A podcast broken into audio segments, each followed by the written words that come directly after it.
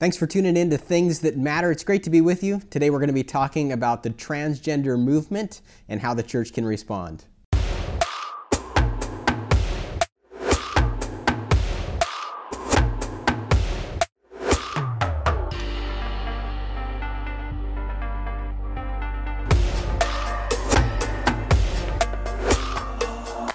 Thanks for tuning in to Things That Matter. It's great to be with you. Maybe you're watching this on Facebook or on Pastor Brian's YouTube channel, and it's great to have you with us. Please share this program with your friends. Uh, we want this to be a blessing to as many people as possible. And there's also the audio podcast that we've just uh, made available as well. So maybe you're not always able to watch the video, and uh, but you can listen in the car to the audio. You've got more time for audio, so check out the podcast as well. Today we want to talk about transgender and that whole movement, how it's affecting culture. There was a study that just recently was done by Lifeway Christian Research that uh, showed us that a majority of people in America believe that gender is not a moral issue. And uh, the scales have tipped a bit in favor of uh, the transgender movement, you could say, and it's becoming more of an accepted thing culturally. Yeah, yeah, it's it's astounding, you know, being uh, the age I am. You know, if you would have told me even even you know 15 years ago 20 years ago that this was going to become like the a defining issue in our culture. I, I would have never never believed it but it certainly uh, has become that.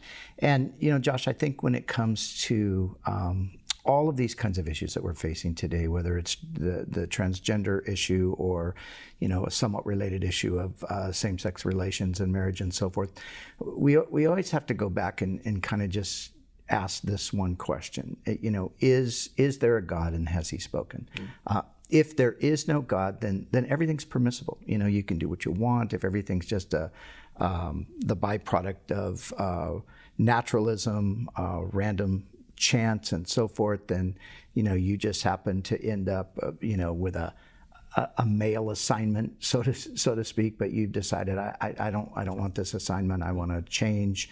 Uh, you know, if there's no God, you can do you you really could kind of do anything you want. Uh, but if there is a God, and if that God has spoken, then we have got to take heed to what He said. And of course, there is a God.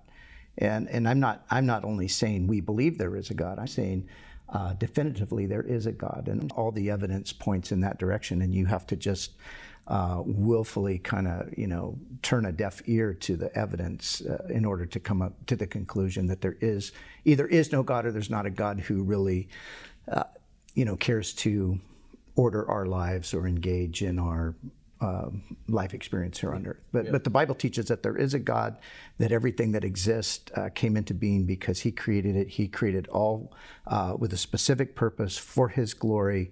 Uh, he also redeemed creation through the blood of Christ. And so when it comes to all of these issues, and gender being one of them, um, the Bible says very specifically that God created them male and female.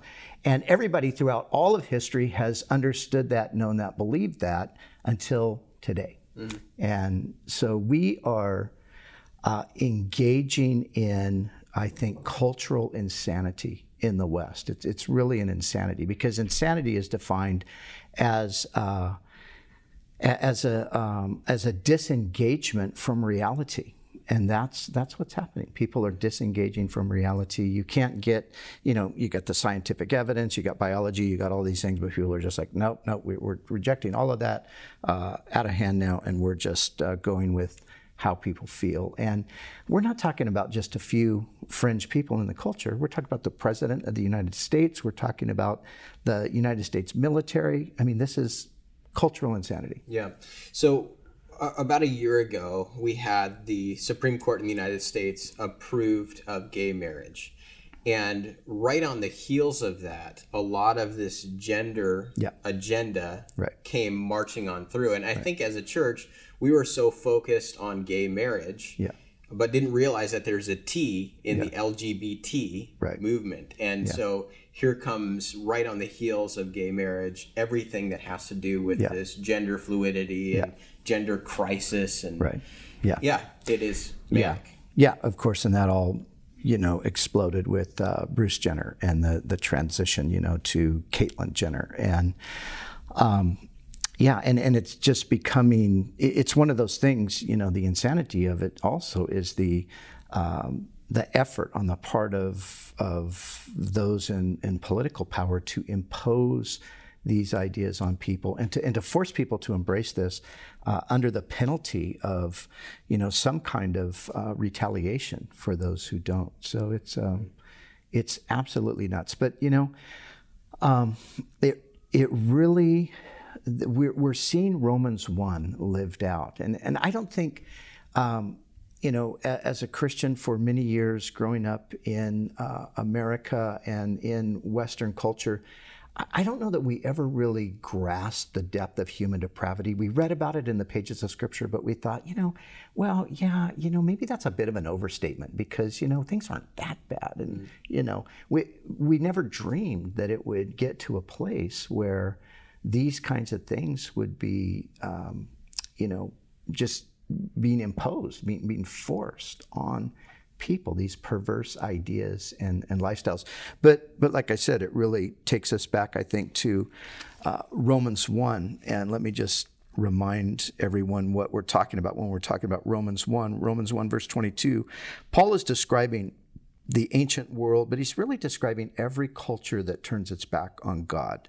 And he says, as professing to be wise, they became fools and changed the glory of the incorruptible God into an image made like corruptible man and birds and four footed animals and creeping things. Therefore, God also gave them up to uncleanness in the lust of their hearts to dishonor their bodies among themselves, who exchanged the truth of God for the lie and worshiped and served the creature rather than than the Creator who is blessed forevermore. Amen. For this reason, God gave them up to vile passions, for even their women exchanged the natural use for what is against nature. Likewise, also, the men, leaving the natural use of the woman, burned in their lust for one another, men with men, committing what is shameful, receiving in themselves the penalty of their error which was due. And even as they did not like to retain God in their knowledge, God gave them over to a debased mind to do the things which are not fitting, being filled with all unrighteousness. Mm.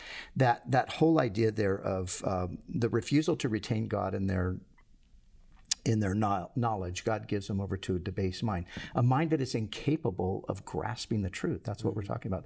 And and all of these passages address the issue of homosexuality.